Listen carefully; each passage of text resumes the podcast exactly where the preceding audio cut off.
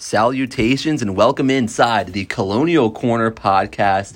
I am Daniel Steenkamer and I'm so happy to be alongside in this pilot episode Michael Boyer, my proud co-host. I, want to make sure it's co-host here, Michael, because I don't want to get caught with too much of the label as, as host. This is very Oh. much a co-host endeavor, and I'm so excited to be uh, doing 2022-23 CA basketball with you, men's and women's. We're going to be going through it. Our plan is week by week. Right, I mean, I think that's what we're looking for, and Yeah. and as we are barreling toward conference play here in the month of December, we have a good body of work I think to look at so far in non-conference. But without further introduction and, and ado, I want to turn it over to you and welcome uh, our listeners as well. Hello, everyone. My name is Michael, and uh, we're pretty excited about this whole thing going through uh, the state of the CAA, uh, men's and women's basketball. Uh, for our pilot episode, I believe we're just going to go through some standings, kind of the state of every program in the uh, men's and women's side. I believe we're going to start with the men's side of things, then turn it over to the women's side as we uh, get going here. So, uh, what do you think we should start off with here? I think we should do some standings right now. What, What? do you think, Dapper Dan? Absolutely. Let's get a state of the union in CAA men's basketball. It's a new look conference this season, the first season since the founding of the CAA to not include James Madison University, the Dukes off to the Sun Belt Conference, and there are a number of new faces on the basketball side to compensate with all the conference realignment going on. Uh, Stony Brook University, Monmouth University, Hampton University and North Carolina A&T, all additions to the CAA this season, and we'll be able to see them as we roll through the men's standings. But at the top of the standings, the top storyline in the CAA is the College of Charleston. I mean, the job Pat Kelsey is doing with the Cougars, that's a great city for college basketball. It's a great city to live in in general, and Charleston's been competitive throughout its year since it joined the CAA, but uh, this has just been a special kind of run to start the year. I mean, an 11 and 1 overall record before touching conference play. I mean, this is a CofC team, Michael, that I think it's threatening to. I mean, it's getting AP top twenty five votes. I think it's threatening to crack those rankings before we get too uh, too deep into conference play when that thing starts off. Yeah, they've had an unbelievable start to their season. Um, you know, they gave UNC a run for their money. They could really very well be 12 and 0. I mean, they fell apart in the very end of that game, but they've had some very good wins here early in the season. Um, looking at them beating uh, now number 24 Virginia Tech by 2 points, huge win for them. Um, and they're just coming off a win uh, yesterday as we speak on December 15, 2022. They just came uh, off a five point win against Stetson. Um, just a huge win for them. Uh, they've done a great job so far. Uh, really a well coached team. Kelsey, he's done a great job. He's been dynamite, not just in the traditional X's and O's of coaching basketball, but he's a great Twitter follow if anybody's looking for uh, a good introduction to CAA basketball because he so often is tweeting out videos, engaging his fan base, his community, the student body there too. I mean, I think of a, of a tournament that was held, a multi team event in Charleston at TD Arena where Coach Kelsey, because I think it was an ESPN events event, and so it was a situation where students would without Kelsey's intervention, have to buy their own tickets in. But he said, I'm going to buy up the whole student section. I'm going to make sure it's still free for students to get in on my behalf. So he made sure he was providing his team with that raucous atmosphere, making it that much easier for students uh, at College of Charleston to get involved in. And he, his outreach in that regard, I think, has kind of set him apart. So it's not only on the court for Coach Kelsey and College of Charleston, but off as well. Uh, so Charleston is certainly set up for uh, one of those schools we look at as being in contention for the number one seed all the way out into Absolutely. March. Not to look too far ahead, but I mean the way they're playing. Uh, I mean Ryan Larson has been a, a key name to know uh, early on in non-conference play, and it. it I, I, I don't see any reason not to expect the College of Charleston to be in the top half of the league for the duration of uh, this season. And talk about a huge home court advantage. I mean, they're nine and zero at home, and uh, you know, you you watch any videos, you watch any game from uh, Charleston home game. It's really rocking in there. It's very loud, very tough place to come play. So uh, these other CA op- opponents that we will be speaking on will definitely have a hard time going down to Charleston, but. You know, when you get into conference play, anything's possible. You know, all these teams can compete with one another, some more than others, and we'll touch on that a little bit later. But uh, it's going to be very exciting to see how uh, all these teams do match up when we do get into conference play. Well, another that is looking to be nipping at the heels of Charleston is the Towson Tigers. Pat Skerry's team coming off last season's regular season conference championship, an eight and three overall record as we speak in non-conference play. Towson brings back Nicholas Timberlake, Charles Thompson, other key big names to their roster. This is really the preseason favorite in the conference. Charleston's stolen the headlines from them though, but I wouldn't rule out TU just yet either. Oh yeah, they got a great program. Beautiful arena. If anyone has not seen it, um, they got a great program there. Uh, they they've been coming off some great wins. You know, they uh, Uh, the other day, uh, they played against Clemson, only lost by five. You know, they've had some great opponents that they have played uh, so far. You know, they, they beat Penn, you know, they beat UMass, uh, who is uh, traditionally pretty solid at basketball. So, you know, they uh, they have done a great job this season, and I think they're going to go pretty far in the CAA, going to compete for that top spot with Charleston when, once we get into conference play one of the next steps for the Tigers this Saturday, December the 17th. They face Missouri Valley Conference foe Northern Iowa. Now the Panthers of UNI do enter that ball game with a 3 and 7 record as we record this evening, but that'll be a good game in the non-conference side of things in the Legends of Basketball showcase at United Center in Chicago. I mean, anytime the CAA is going up against Missouri Valley, which is of course one of those mid-majors that's kind of a rung above and, and yeah. has established a certain pedigree and tradition of great mid-major basketball success, uh, it's important for the CAA to try to get one of those big out of conference wins. And even if Northern Iowa hasn't had uh, the best record wise start to its year, that's a really proud program. And so I'm oh, looking oh, yeah. forward to seeing how those two do on a neutral floor.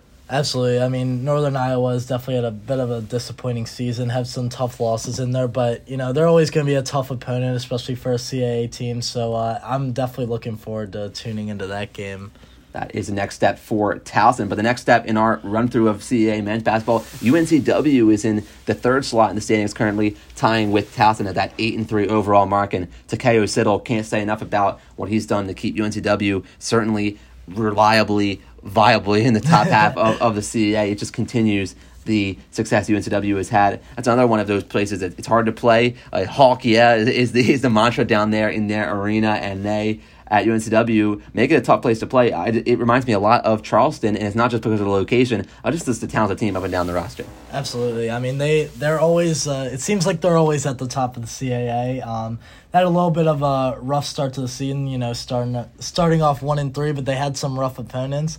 They also kept it close, other than the UConn game where they kind of did get destroyed a little bit. You know, they they've had seven straight wins since then you know they played some viable opponents and uh, they're really starting to get their groove here uh, as we approach conference play. Well, well speaking of a groove, uh, UNCW really demonstrated that in Trask Coliseum, most recently hosting Jacksonville. They really throttled the Dolphins. Eighty-one to fifty-three was your final in that one, leading the way for UNC Wilmington. Trazarien White, you look at his stats line, five of twelve from the field, but it all added up to seventeen points, including six of eight from the free throw line. So Trazarien White is a big name. Now he played 35 minutes against Jacksonville, the sophomore out of Mansfield, Texas. So a Texan getting it done the CAA. UNCW, it's a name that it has been in the NCAA tournament, and they had the recognition. They have a recruiting radius with, the, with like I said, a strong head coach in Siddle, and you would expect uh, White, even still a young player, to keep evolving another year playing in this conference. Absolutely. I mean, they're they're just a great program overall. Like very excited to see how they match up with Towson and Charleston, as well as uh, some of the top teams in the CAA that we are going to speak on. Turning things to our local university, the University of Delaware, fighting Blue Hens. Let's go, coming Blue in, coming in at fourth in the CAA so far this season, six and four overall mark for Martin Ingelsby's team. Delaware getting set to take on, as the time we record this, Friday evening or tomorrow night, the Princeton University Tigers a big test across the bridge in New Jersey for Delaware. The Hens are currently eight point listed as eight point underdogs at Princeton. The Tigers team is three and one versus the CAA this year. Their only loss to a CAA opponent this season came to how excuse me, I was going to say Hofstra and Towson combined. Hofstra in the season opener for both teams. That was the Tigers only lost to a CAA team this year, to reiterate, and so that's one of only three losses total. I mean, it's an eight and three Princeton team hosting six and four Delaware. Big test for UD looking for his first road win of the year. Absolutely. I mean, Delaware's had some uh, uh, great competition this year. You know, this is just gonna be another test. Uh, they're they're a very uh, starting lineup heavy team. You know, it'd be nice to see uh, some bench points come in there. But uh, Delaware Delaware's a great team, and I think the eight point spread has to be a little bit too much. I think it's going to be a closer game uh, tomorrow night at Princeton. But uh, Delaware's had some good games. You know, they played against Duke. You know, they kept it first. I kept it close in the first half. You know, showed that they could hang a little bit with the uh, Blue Devils down there in uh, North Carolina. So uh, you know, it, it was a good sign. You know, they they've shown flashes, and uh, I think they're really going to start to put it together uh, upcoming next. I mean, they got Princeton, then they got uh, Rider as well, another New Jersey opponent, and then we got some action coming to the Bob Carpenter Center here in Newark on Wednesday against the Ohio Bobcats. So uh, very excited for that game. Uh, just a just a few exciting games coming up for the Blue Hens. Uh, really looking forward to see how they match up with these out of conference teams. And you touched on the reliance on the starting five on the part of Delaware, and if you're going to rely on your starting five as heavily as Delaware has, at least those core players are, are strong, are in the early going, and Jameer Nelson Jr. has led the way in that regard. Uh, in his last two outings, he scored 27 points and 30 points. The 30 points in Delaware's recent win over Siena uh, tied a career high. He was 10 of 17 from the field for those 30 points, including, or I should say, in addition, he was 10 of 11 from the free throw line. So, Jameer Nelson Jr., he's really helping Jyare Davis be that one two punch or 1A, 1B, or however you want to organize them for Delaware. Christian Ray, the LaSalle transfer, continues to be a rebounding machine. And LJ Owens, I, I did the student radio broadcast for uh, Delaware versus Duke, the, the game that you mentioned, and I called on LJ in the postgame show. I said he can be and needs to be a bit more of a scoring presence for Delaware. And since then, he's put together a run of double digit scoring games. So I'm not going to take too much credit for that, but I'll take a little smidge. just a little bit. but yeah. but but that that, that is, those are among the starters Delaware will need at Princeton Friday evening.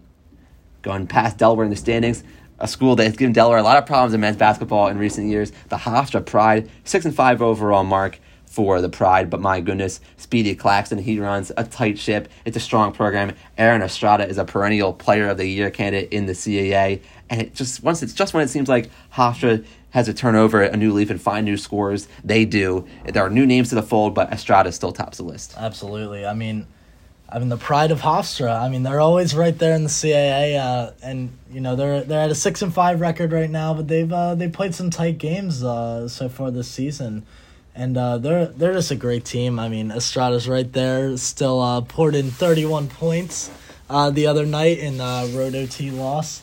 So uh, you know it's just uh, they're they're a solid team, and I, I think they're gonna give Delaware some problems. I could think they're gonna give even Charleston some problems in the CAA.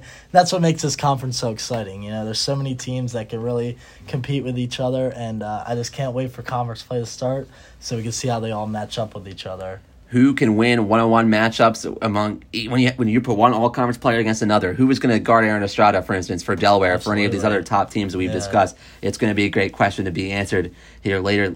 I guess uh, I should say starting later this month when we tip off about about New Year's Eve time in CA men's basketball conference play. But turning over from the Pride to the Dragons of Drexel up the road in Philadelphia. The Drexel Dragons five and six overall, so the first sub five hundred team that we touched on so far. But Drexel, I would say, they have the makeup of a plus five hundred team. I mean, this is just a team I think that needs some time, but uh, they're going to turn the corner, and they they really are neck and neck with Delaware in most uh, overall Division One ratings.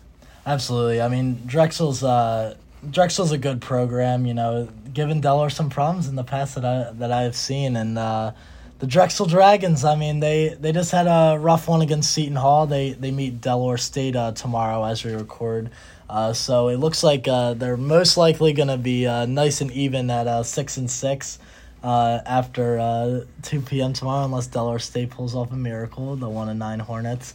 So uh, you know we'll see uh, how Drexel can match up, but you know they're they're always a solid program, and uh, like you said, they have the makeup of a team that can be over five hundred, and uh, we'll see how they can do uh, with these last couple non-conference games. There are a number of experienced players for head coach Zach Spiker who just been there year after year and uh, give them multiple options scoring night to night. I mean, look at Amari Williams, Lamar Oden, and Coletrane Washington. These are players who know exactly what Zach Spiker is asking of them. They know the tradition of as recent as the conference championship won by Drexel prior to Delaware's winning the championship last March, and so this this this is a squad that is right there, just inside the top 200 of KenPom. It's not one to overlook. I mean, Absolutely. it's not getting the hype. It's not even getting the same carryover or hangover hype that Delaware gets from the CA title that uh, was won as as we mentioned last season, but it, Drexel is going to be a team that if it's playing its it's not even its best basketball, but just if it's playing up to its most experienced player standards come March, it, it's going to be a tough out for Absolutely. any given yeah. team above it or below it in the standings. I mean, experience is uh, very important. You know, once you get to the tournament time, I, I think the teams with experience really do show. So uh, Drexel's going to be a tough out for sure. Turning things over to our first newcomer to appear in the standings in CAA basketball. North Carolina A&T, the Aggies at four and five for their record. They come over from the Big South Conference, but they are no strangers to changing conferences as they had been in the MEAC. They moved to the Big South. A lot of these are football specific moves, but ironically enough, basketball and other non football sports arrive in the CAA prior to football for A&T. So football arriving in 2023, but as far as what we're concerned about here, North Carolina A&T, four wins on the season. Uh, one of them is a nice one over crosstown foe UNC Greensboro by a 73 to 56 final to close out November.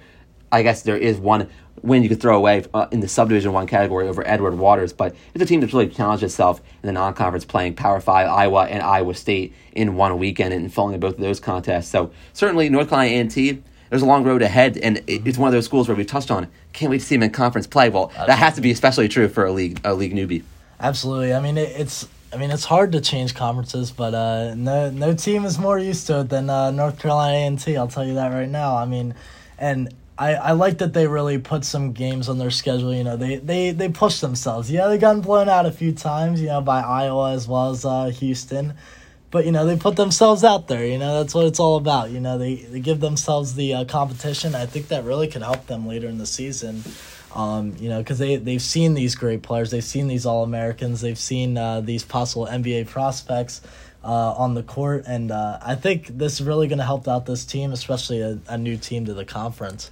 Well, they're hoping that experience serves them well when they open up CAA play December the 29th at Northeastern, finishing the weekend by playing New Year's Eve at Hofstra. So, how about playing two of the traditionally year to year strongest? I mean, there, there's never really a, a, true down year for Northeastern and Hofstra. I mean, playing those two in the same weekend has always been a tough travel swing Absolutely. for any CAA team, and to have that be your introduction to conference play, I think is a is a, is a neat note for A and T. So they'll look to uh, prove themselves by at least hey splitting. It's tough to get a split on, on that road trip, but they'll oh, look yeah. to earn it at a minimum uh, to open up their CAA basketball era. Now, going from a CAA newcomer to CAA mainstay, William and Mary, the College of William Mary, College of William Mary tribe are four and seven here as we record. The tribe for head coach Dane Fischer been looking to, to find their way. They opened the season with a defeat at home to Navy, but they've had a much more regional schedule, I'd say, than A&T. I mean, they've played American and Radford and Virginia Tech along the way. Virginia Tech featuring uh, former head and Justin Mutts uh, from not, not too long ago now. But I mean, Virginia Tech is you know, along with Pittsburgh and NC State as other ACC games that were always going to be tough to win. But I look at when I look at William Mary, they had a recent win over A10 member Richmond, 58 to 57 at home for the tribe. That was such a huge momentum builder, I think, for William Mary when you look at just their ability to have some momentum in, in, in having traction uh, regionally, having the attention of the local media, and, and certainly the fan support can be really big there. Having called a basketball game there last well, what month do I want to call? I mean, do I want to call it winter or spring? Anyway, last basketball season Absolutely. Uh, on WVU Day.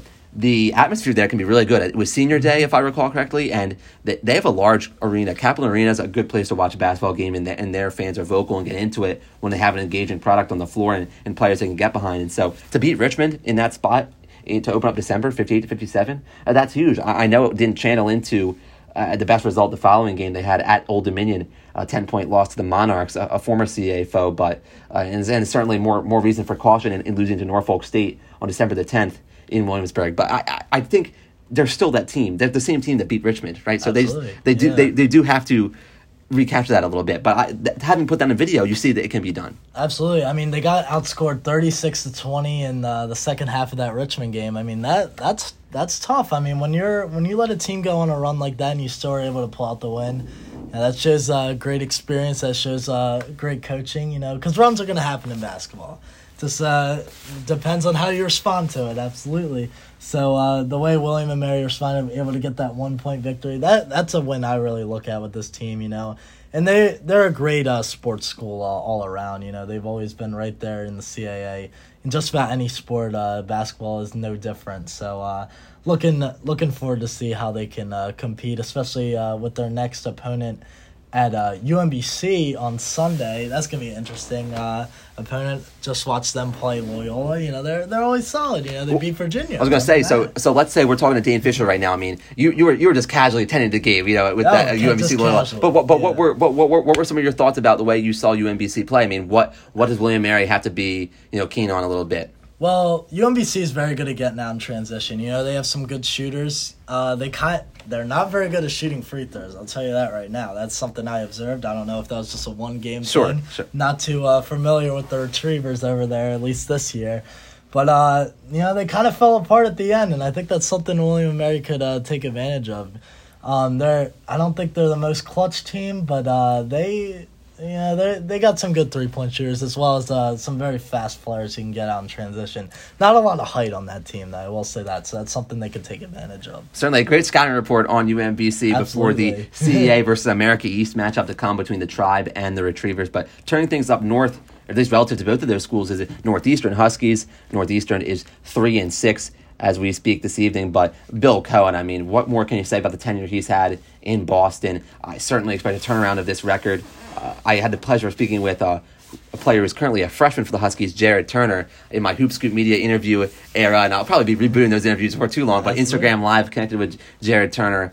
Uh, I guess it was however many months ago now. Maybe it adds up to a little over a year now. It would have to be. And and Turner's is one of those uh, one of those impressive young Bill Coen recruits, and hard to blame a guy like Turner for picking a program like Northeastern. This is a team that's that has a proud tradition, and uh, to open the season by falling at Boston University, a crosstown foe at, of the Patriot League, that's a difficult one to swallow. But uh, it, it, it's a situation where they took care of business in London, England. They went out to England overseas for a Thanksgiving multi-team event and got done in overtime against Manhattan. And Manhattan's been in the NCAA tournament uh, a few times in, in our lifetime. And uh, and then Northeastern opposed Princeton. And we talked about the task faced by Northeastern, for, excuse me, for Delaware when they played Princeton. Uh, Northeastern fell only by two, 56 to 54. And so that, that goes to show you, I mean, Northeastern's hanging in there with difficult opposition. But when, when you think about Northeastern. I mean, they play their home games in in Matthews Arena, which also serves as their ice hockey venue. It is just a special place uh, to play basketball and be a, a team member for a legendary, longtime head coach like Coen.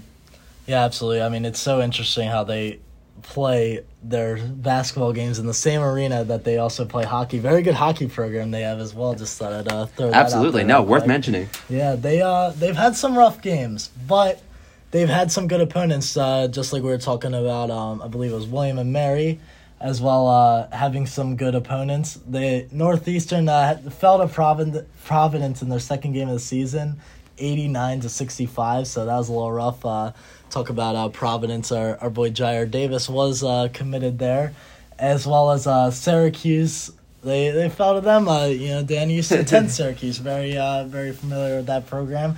So uh, you know they they've had some uh, tough opponents, but you know that, that's only going to help them grow.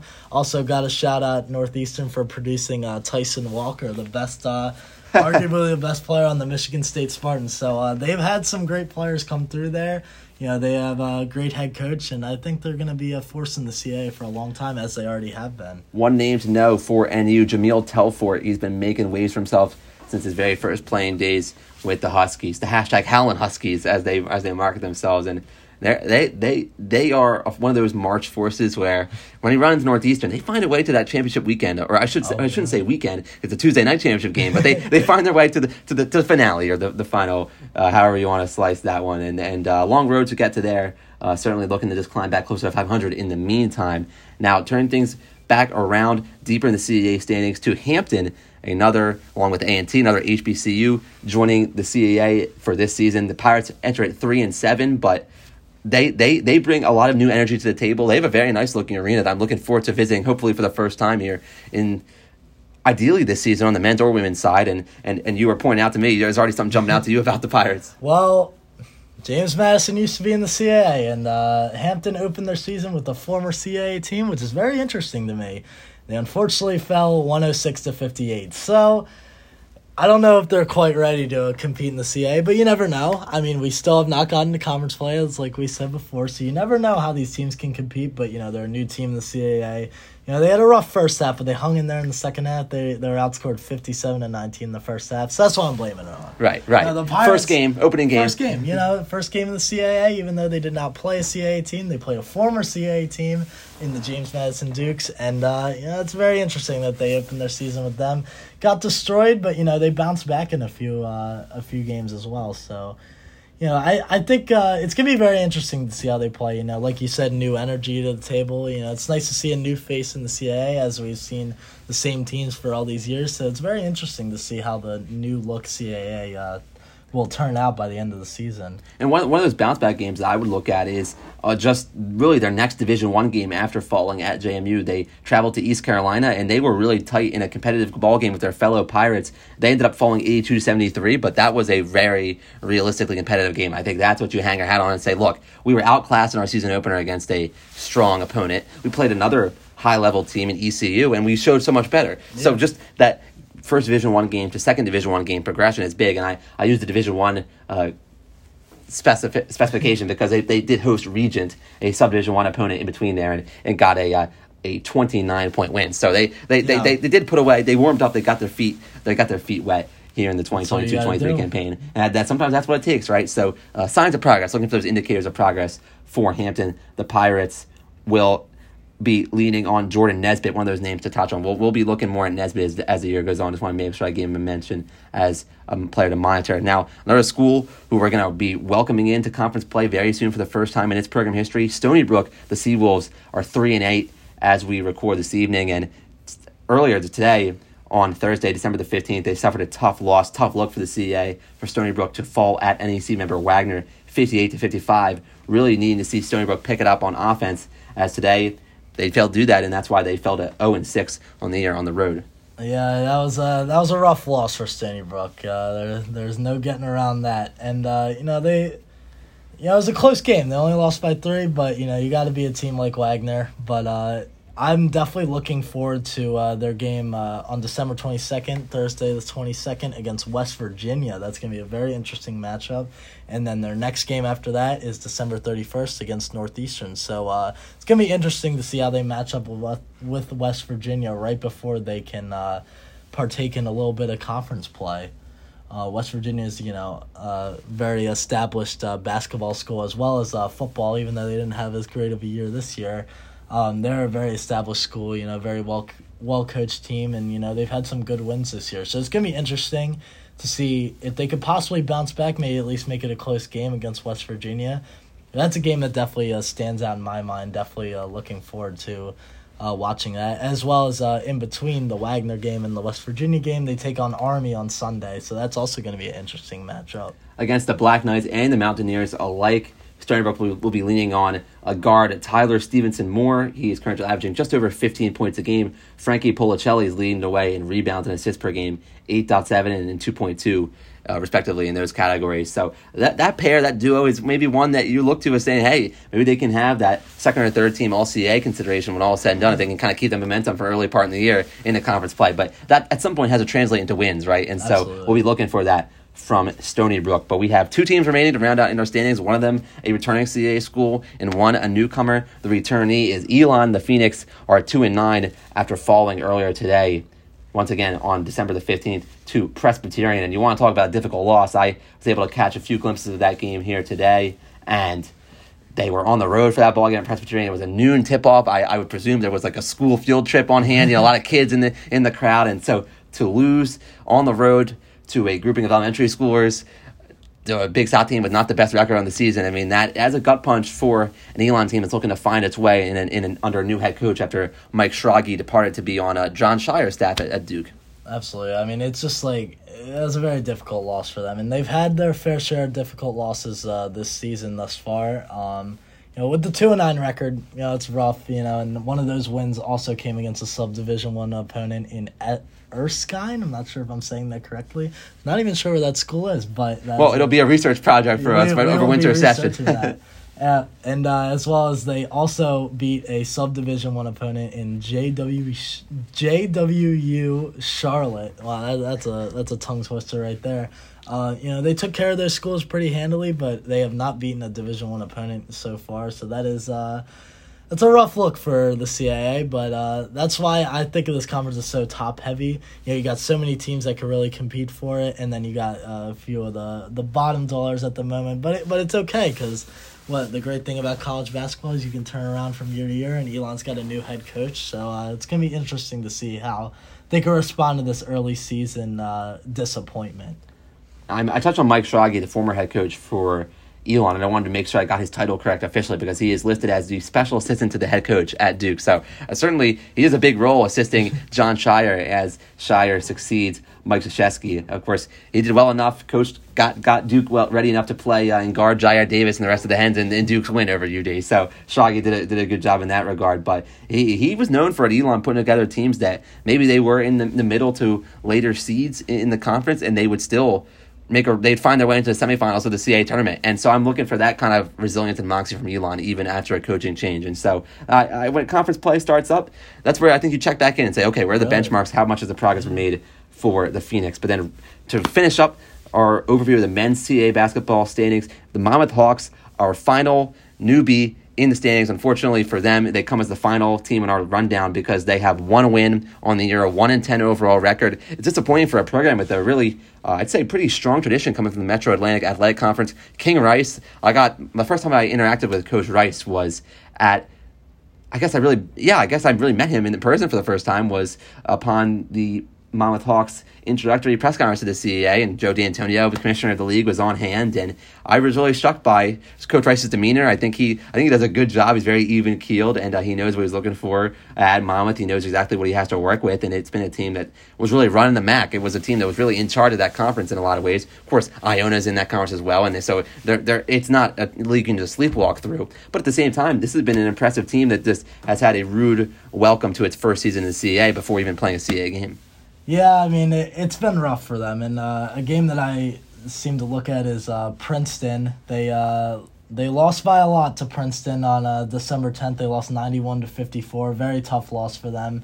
And uh, the reason why I look at that uh, compared to their other losses as well, which I'll touch on in a second, is Princeton's played a few CAA schools. You know, they, they played Drexel. They took care of them pretty handily, but they also played Hofstra, right. which Hofstra did take care of Princeton on the first game of the season on November 7th by a score of 83 to 77. So it's kind of interesting to see how Princeton's been able to uh, match up as well as before they meet Delaware tomorrow as we record today.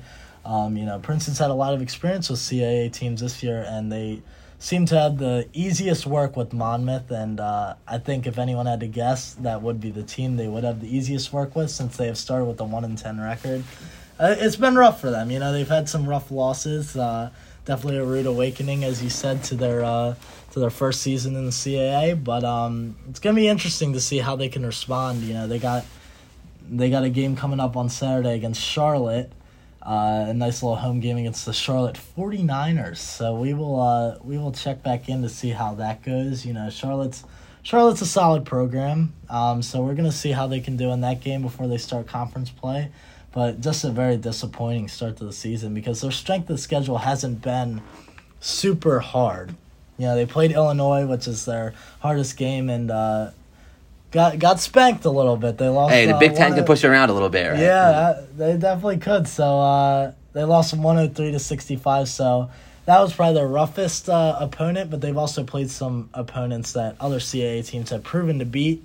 So it just begs the question: like, will they be ready for conference play? Will they be able to compete? And I think that's. a question that we'll be able to answer in a couple weeks. Well, one of the keys for a, a more auspicious start to conference play in earnest for Monmouth is Miles Foster, the forward, is leading the squad with 11.9 points per game, six and a, just shy of six and a half rebounds per game. He is joined only by Jack Collins at guard among any Monmouth scores averaging in double figures. So just needing to find their way on offense. It's I, I look at it, I'm just kind of looking at maybe compare and contrast Monmouth and Stony Brook. Two programs, I mean, I touched on in some detail Monmouth coming over from the MAAC, Stony Brook from the America East I mean, you think of Vermont in the America East, you think of uh, now, I guess, Bryant, a new newcomer to the America East. They're going to be atop of that conference. And now, in the absence of Stony Brook from the America East, now they're in a whole new ball game where there, there is a Towson, there is there is a, there is a Charleston, there there is a, Delaware defending champion. Mm-hmm.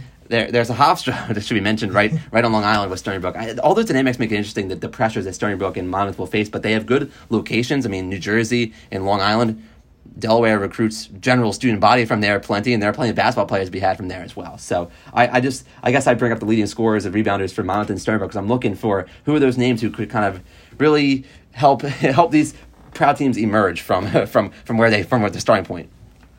Yeah, it's definitely been a rough start for the Monmouth Hawks, but uh, overall, a very exciting uh, conference on the men's side, and I think uh, it is our time to transition into the women's side of things.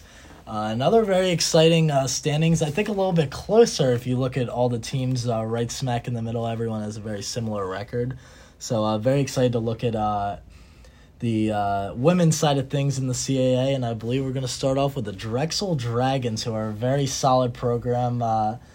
In, in all facets of the game, you know, men's and women's, you know, it, it's kind of cool to see uh, how well the Drexel Dragons have always been at the top of the women's conversation. It seemed like for the past couple years, uh, they they have a six and three record right now, three and zero at home, and they're three and three on the road. And they just got off a win on Tuesday against Dartmouth. Uh, nice little Ivy League action right there. So uh, very compelling team, very good team over there at Drexel. And they're led by Amy Mallon, who succeeded Denise Dillon when Dillon departed for Villanova right across town. And Amy Mallon was an associate of, of, of Dillon. And so the, the expectation that the program that had been built is very similar to Natasha Adair departing Delaware for Arizona State. And then Sarah Jenkins, a former assistant for Adair, comes in and swoops in as that new head coach spot at Delaware. And so Mallon's, the consistency has been maintained under her leadership. And it doesn't hurt that Mallon has Keishana Washington at her disposal. Uh, Keishana Washington poured in 32 points for Drexel in the win that you described over Dartmouth. And so she is going to be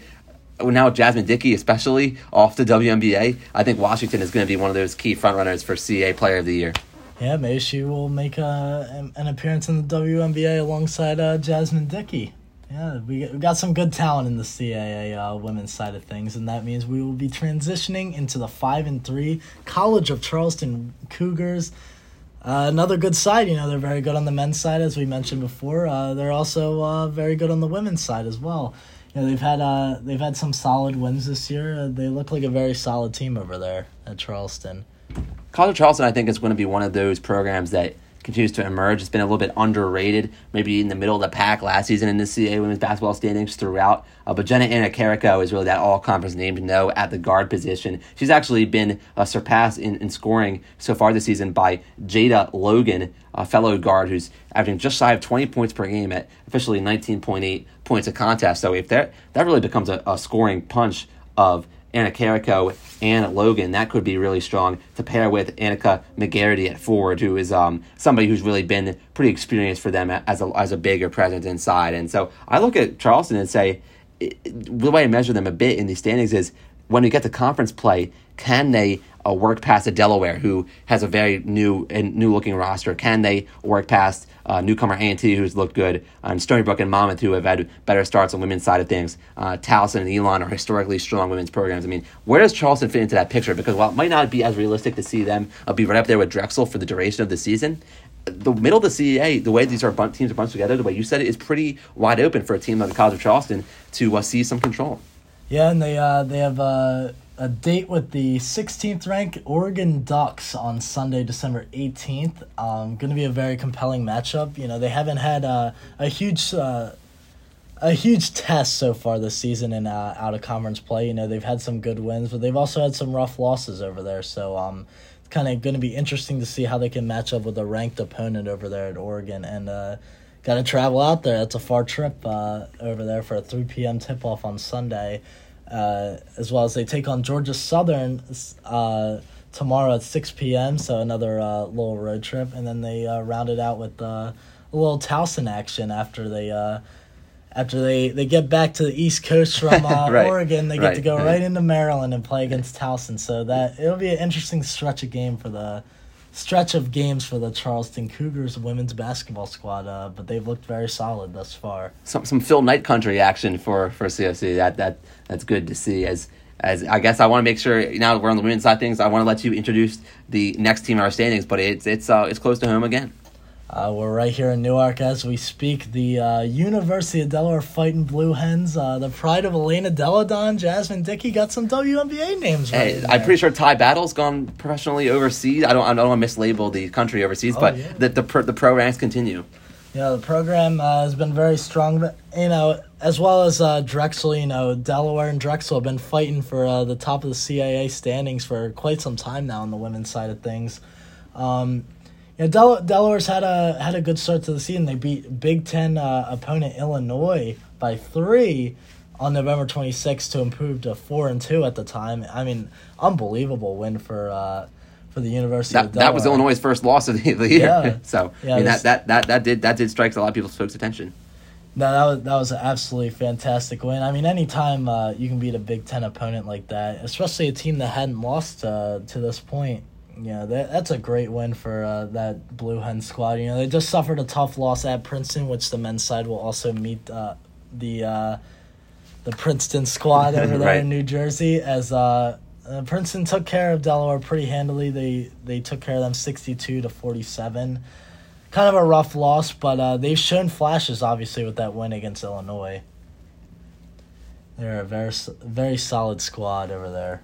Anchoring it so far, Michaela Pippin with just over ten points a game. She's also leading in rebounding, nine point four boards a game. But it's it's it's been a cast of characters, a lot of new faces for Delaware. Where on a, on a given day and night, it may be a different high score. I mean, Tara Cousins is one of those a few returnees from last season's championship winning squad at guard, uh, but she is joined by Jewel Smalls as a returnee. Smalls known as that triple triple. I was going to say triple threat. He certainly can, has a lot of skills, but I was going to say a threat from the three point line. I mean to say, uh, but Michaela Pippin touched on as a leading uh, contributor in multiple categories. But I look particularly at transfers Clark Sconyers and Karis Item. Sconyers are listed at center. Item is listed as guard, but they both bring uh, size and a certain athleticism from their previous schools that has been very beneficial for Delaware. I mean, each is averaging over 20 minutes a game. Uh, just valuable contributions from each of them. And uh, had an injury scare in the loss against Duquesne recently for UD.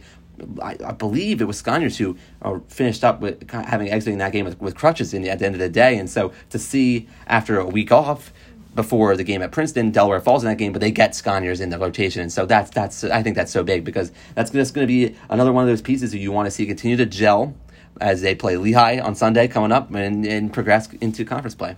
Yeah, it's a it's a very compelling squad, you know, and a, a lot of people want to want to play here at Delaware because of the rich history uh, in the women's basketball program. So, you know, it's nice to see some new faces doing it, and nice to see how many capable uh, scorers uh, as well as uh, uh, players with size as well on the on the Delaware women's basketball team. You know, they're they're a solid squad, and uh, that Illinois win, that Illinois win definitely stands out to me very much. You know, before they start conference play, you know they're they're at five and four right now, and uh, it's a very exciting uh, top of the conference.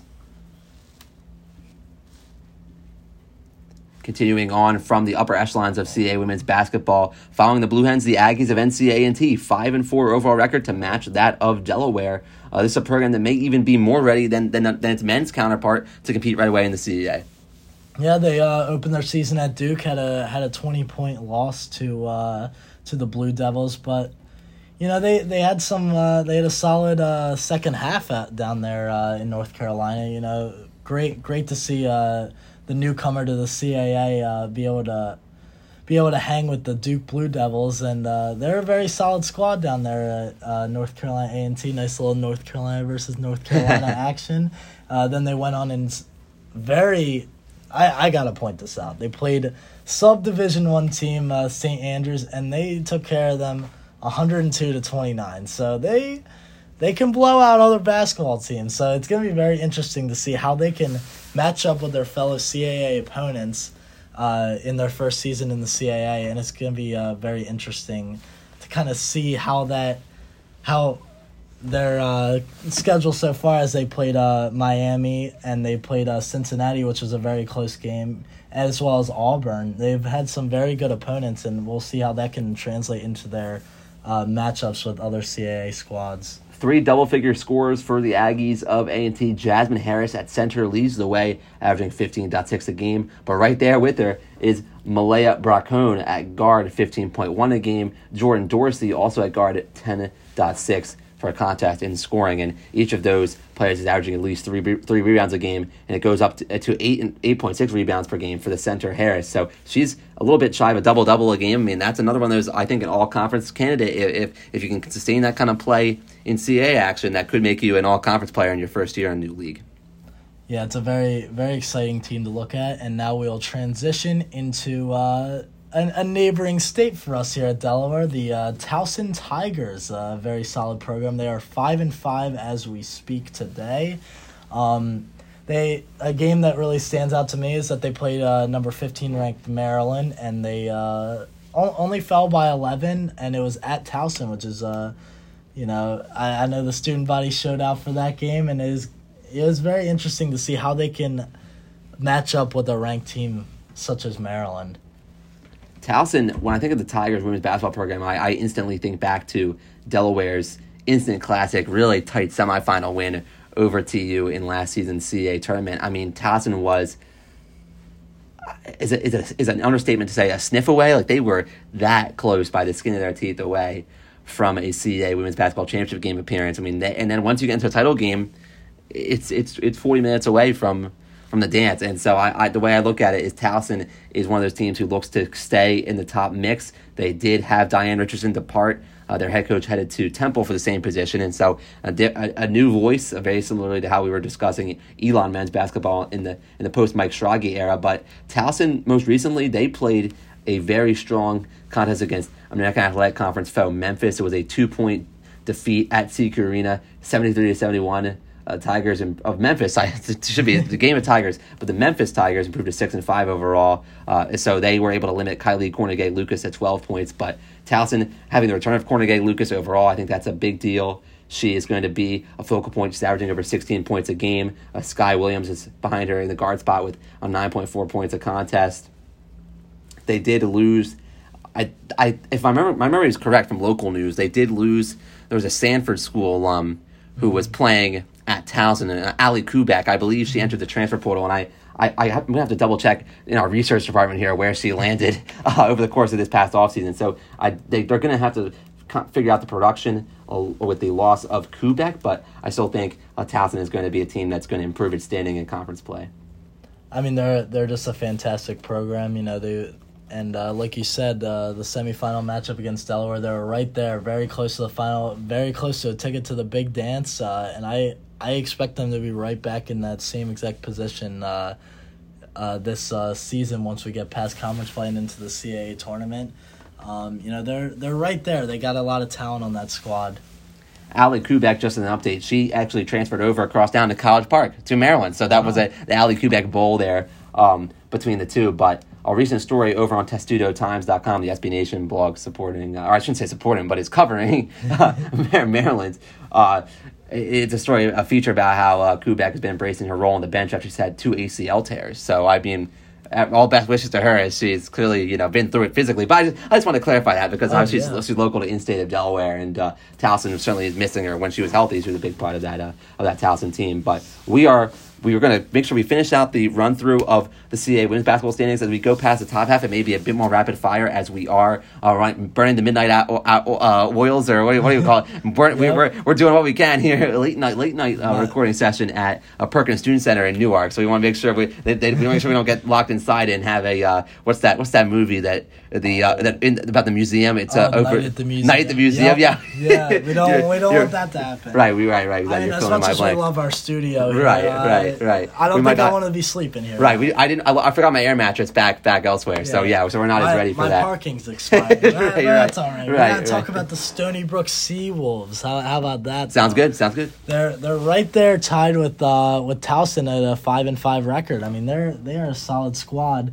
Um, they took on Syracuse at the beginning of the year. Uh, kind of lost by uh, slightly over 20 points. They lost uh, 79 to uh, 56. But a uh, nice little competition for the uh, Sea Wolves as well. And I look at uh, a win over High Point. Um, they took care of them uh, 86 to 72. Uh, I think that's a nice solid win for them, even though High Point has been struggling this season.